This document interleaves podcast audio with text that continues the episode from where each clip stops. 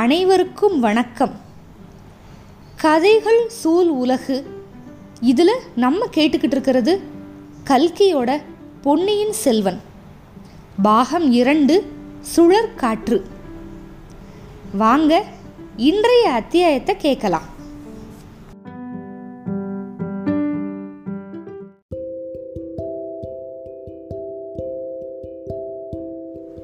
பொன்னியின் செல்வன் பாகம் 2 அத்தியாயம் 19 ஒற்றன் பிடிபட்டான். அன்னைக்கு நடந்த சம்பவங்கள் எல்லாமே பெரிய பழுவேட்டரையருக்கு ரொம்ப எரிச்சல் உண்டாக்கி இருந்துச்சு.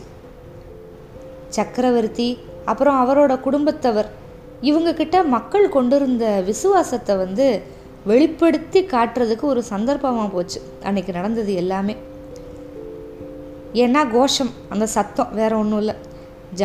ஜனங்கள் அறிவில்லாத ஆடு மாடுகள் 4 பேர் எந்த வழி போகிறாங்களோ அதே வழியில் 4000 பேரும் போவாங்க.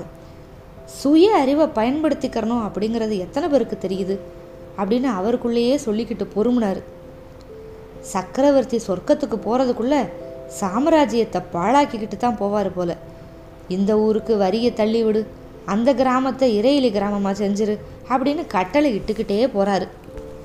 இறையிலி அப்படின்னு சொன்னால் வரி விலக்கு. வரி அந்த கிராமங்கள்லேருந்து வாங்க மாட்டாங்க.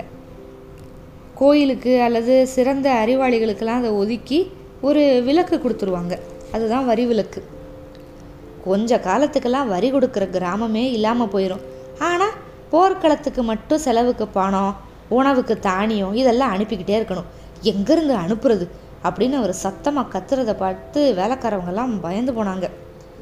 அண்ணா, இப்படியெல்லாம் சத்தம் போடுறதுல என்ன பயன்? காலம் வர்ற வரைக்கும் காத்திருந்து காரியத்தில் காட்டணும் அப்படின்னு சின்ன பழுவேட்டரையர் பொறுமை சொல்லிக்கிட்டே இருந்தார். குந்தவை அரண்மனைக்கு வரப்போறா அப்படிங்கிற விஷயம் தெரிஞ்சதோ பெரியவருக்கு எரிச்சல் அளவு கிடந்து போயிடுச்சு. நேர நந்தினிட்ட போனார். இது என்ன நான் கேள்விப்படுறது? அந்த அறைக்கு இங்கே எதுக்கு வர்றா? அவளை நீ கூப்பிட்டுருக்கியாமே, அவள் ஒன்று அவமானப்படுத்தியிருக்கா, அதெல்லாம் மறந்துட்டியா அப்படின்னு கேட்டார். ஒருத்தர் செஞ்ச நன்மையையும் நான் மறக்க மாட்டேன், இன்னொருத்தர் செஞ்ச தீமையையும் நான் மறக்க மாட்டேன். இன்னமும் என்னோட சுபாவம் உங்களுக்கு தெரியலையா அப்படின்னா நந்தினி. அப்படின்னா அவள் இங்கே எதுக்கு வர்றா? அவளோட இஷ்டம் வர்றா. சக்கரவர்த்தியோட குமாரிங்கிற திமிரில் வர்றா.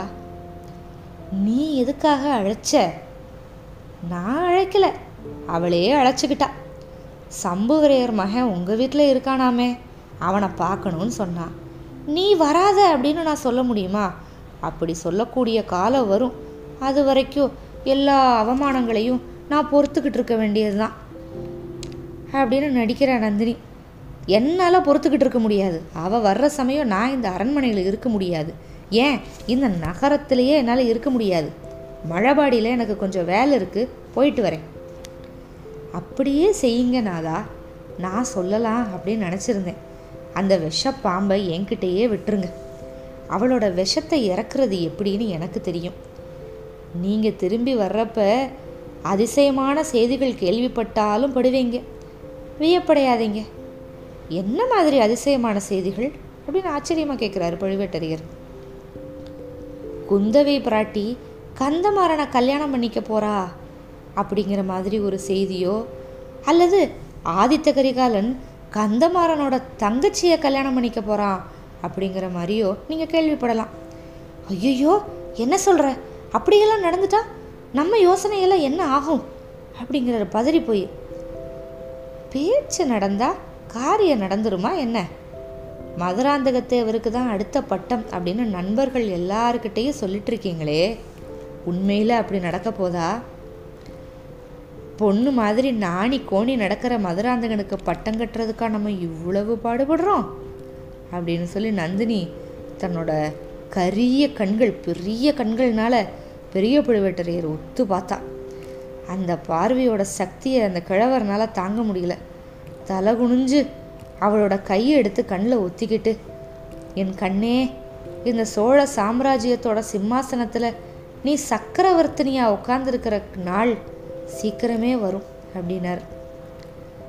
இப்போ கந்தமாறன் தன்னை பார்க்குறதுக்கு குந்தவை வரப்போகிறா அப்படின்னு தெரிஞ்சது முதலாக பரபரப்பில் தத்தளிச்சுக்கிட்டு இருந்தான்.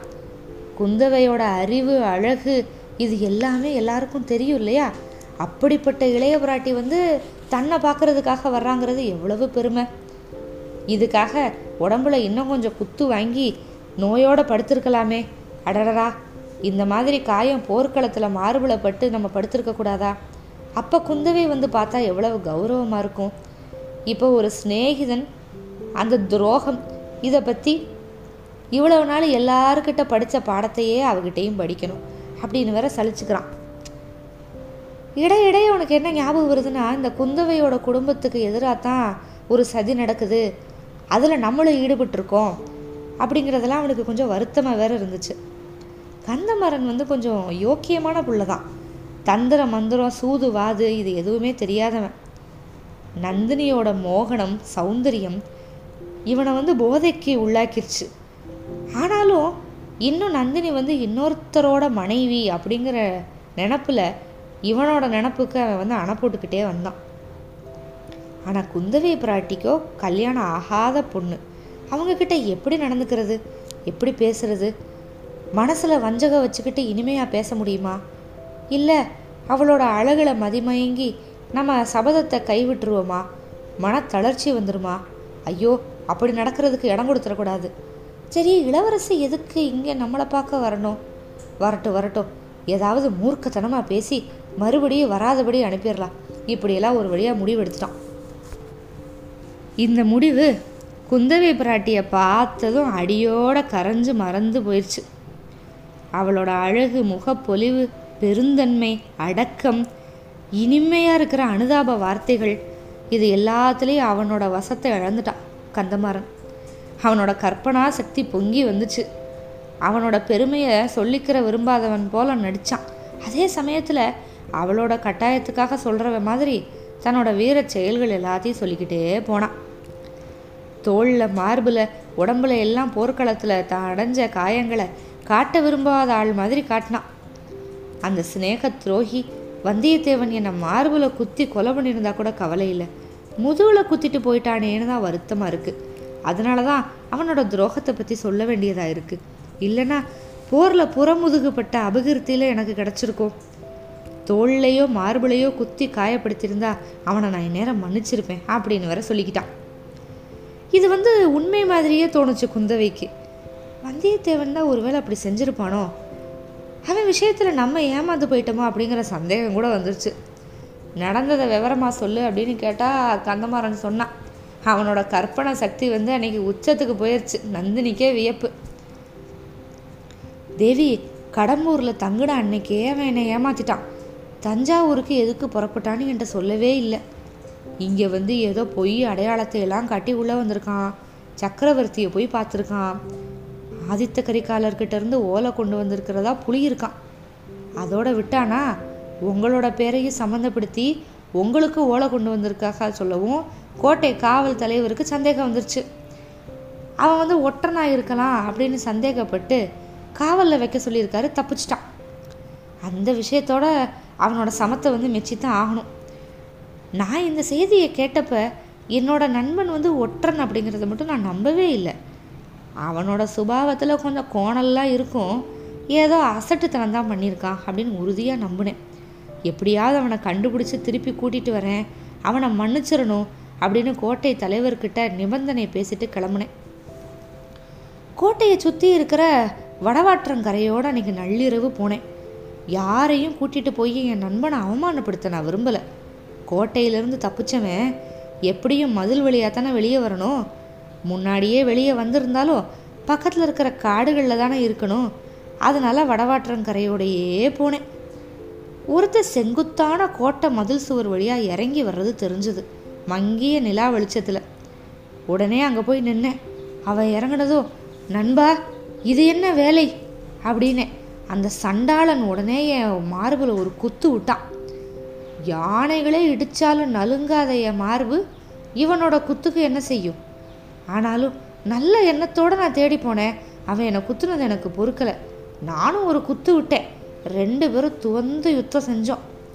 அரை நாழிகையில் அவன் சக்தியெல்லாம் இழந்து அடங்கி போயிட்டான். என்கிட்ட மன்னிப்பு கேட்டுக்கிட்டான். நானும் அவனை மன்னித்து நீ வந்த காரியத்தை உண்மையாக சொல்லிடு, நான் உன்னை மன்னிச்சு உனக்கு உதவி செய்கிறேன் அப்படின்னு சொன்னேன். களைப்பாக இருக்குது, எங்கேயாவது உட்காந்து சொல்கிறேன்னா சரின்னு கூட்டிகிட்டு போனேன். முன்னால் வழிகாட்டிட்டு போனேன். திடீர்னு அந்த பாவி முதுகுல கத்தியால் குத்திட்டான். அரைச்சான் நீள கத்தி உள்ளே போயிடுச்சு. தலை சுற்றிச்சு, கீழே விழுந்துட்டேன். அந்த சிநேக துரோகி தப்பி ஓடிட்டான். மறுபடியும் நான் கண் விழிச்சு பார்த்தப்ப ஒரு ஊமை ஸ்திரீயோட வீட்டில் நான் இருந்ததை வந்து கண்டேன் அப்படின்னு ஒரு பெரிய கற்பனை கதையை அடிச்சு விடுறான். கந்தமாறனோட கதையை கேட்டு நந்தினி மனசுக்குள்ளேயே சிரிச்சுக்கிட்டான். குந்தவைக்கு அதை எவ்வளோ தூரம் நம்புறதுனே தெரியல. ஊமை ஸ்திரீயோட வீட்டுக்கு எப்படி வந்தீங்க, யார் கொண்டு வந்து சேர்த்தது அப்படின்னு கேட்குறா. அதுதான் எனக்கும் விளங்காத மர்மமாக இருக்குது. அந்த ஊமைக்கு ஒன்றுமே தெரியல, தெரிஞ்சாலும் சொல்ல முடியலை. அவளுக்கு ஒரு பையன் இருக்கானா, அவனையும் அன்னையிலேருந்து காணவே காணோம். எப்படி மாயமாக மறைஞ்சான்னு தெரியாது. அவன் திருப்பி வந்தால் ஒரு வேளை கேட்கலாம், இல்லைன்னா பழுவூர் வீரர்கள் வந்து என் நண்பனை பிடிக்க வர்ற வரைக்கும் காத்திருக்க வேண்டியது தான், அவங்க பிடிச்சிட்டு வந்துடுவாங்க அப்படின்னு சொல்கிறான். அவன் அகப்பட்டுக்குருவான்னு நினைக்கிறீங்களா அப்படிங்கிறா குந்தவை. அகப்படாமல் எப்படி தப்ப முடியும், சப்பட்டை கட்டிக்கிட்டு பறந்துட முடியாதுல்ல, அதுக்கு தான் அவனை பார்க்கறதுக்கு தான் நான் இங்கே காத்திருக்கேன், இல்லைனா ஊருக்கு போயிருப்பேன். இன்னமும் அவனுக்காக பழுவூர் அரசர்கள்கிட்ட மன்னிப்பு வாங்கலாம் அப்படிங்கிற நம்பிக்கை எனக்கு இருக்குது அப்படின்னு பெரிய கதை சொல்கிறான். ஐயா, தங்களோட பெருந்தன்மையே பெருந்தன்மை அப்படின்னா இளைய பிராட்டி. ஆனால் அவளோட மனசு, ஐயோ வந்தியத்தேவன் வந்து மாட்டிக்கிறக்கூடாது, அவன் துரோகியாக இருந்தாலும் சரிதான் அப்படின்னு எண்ணமிட்டுக்கிட்டே இருந்துச்சு. அப்போ அரண்மனை தாதி ஒருத்தி ஓடி வந்தா. அம்மா, ஒற்றன் அகப்பட்டு விட்டான், பிடிச்சிட்டு வர்றாங்க அப்படின்னு கத்துனா. நந்தினி குந்தவை ரெண்டு பேரோட முகத்திலேயே ஒரு துன்ப வேதனை. நந்தினி அதை சட்டுன்னு மாற்றிக்கிட்டான் முகபாவத்தை. ஆனால் குந்தவைனால் முடியல. நமக்கு தான் தெரியுமே, நம்ம வந்தியத்தேவன் வந்து இலங்கைக்கு ஓடிட்டான், இப்போ ஒற்றன்னு சொல்லி யாரை இழுத்துட்டு வராங்க, சேந்தன் அமுதனையும் அன்னை இரவுலேருந்து காணோம் அப்படின்னு சொல்கிறாங்க. அப்போ சேந்தன் அமுதன் எங்கே போயிட்டான், வீரர்கள்லாம் பிடிச்சாங்கல்ல, வந்தியத்தேவன் வந்து ஆத்தோட மூழ்கி போனதும். இதையெல்லாம் மேற்கொண்டு பார்க்கலாம். காத்திருங்கள் அத்தியாயம் 20க்கு. நன்றி.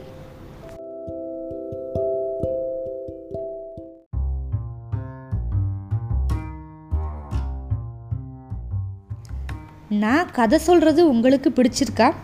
அப்போது இந்த பாட்காஸ்ட்டை லைக் பண்ணுங்கள், ஃபாலோ பண்ணுங்கள். ஃபேஸ்புக், இன்ஸ்டாகிராம், ட்விட்டர்லேயும் எங்களை ஃபாலோ பண்ணுங்கள். மிக்க நன்றி.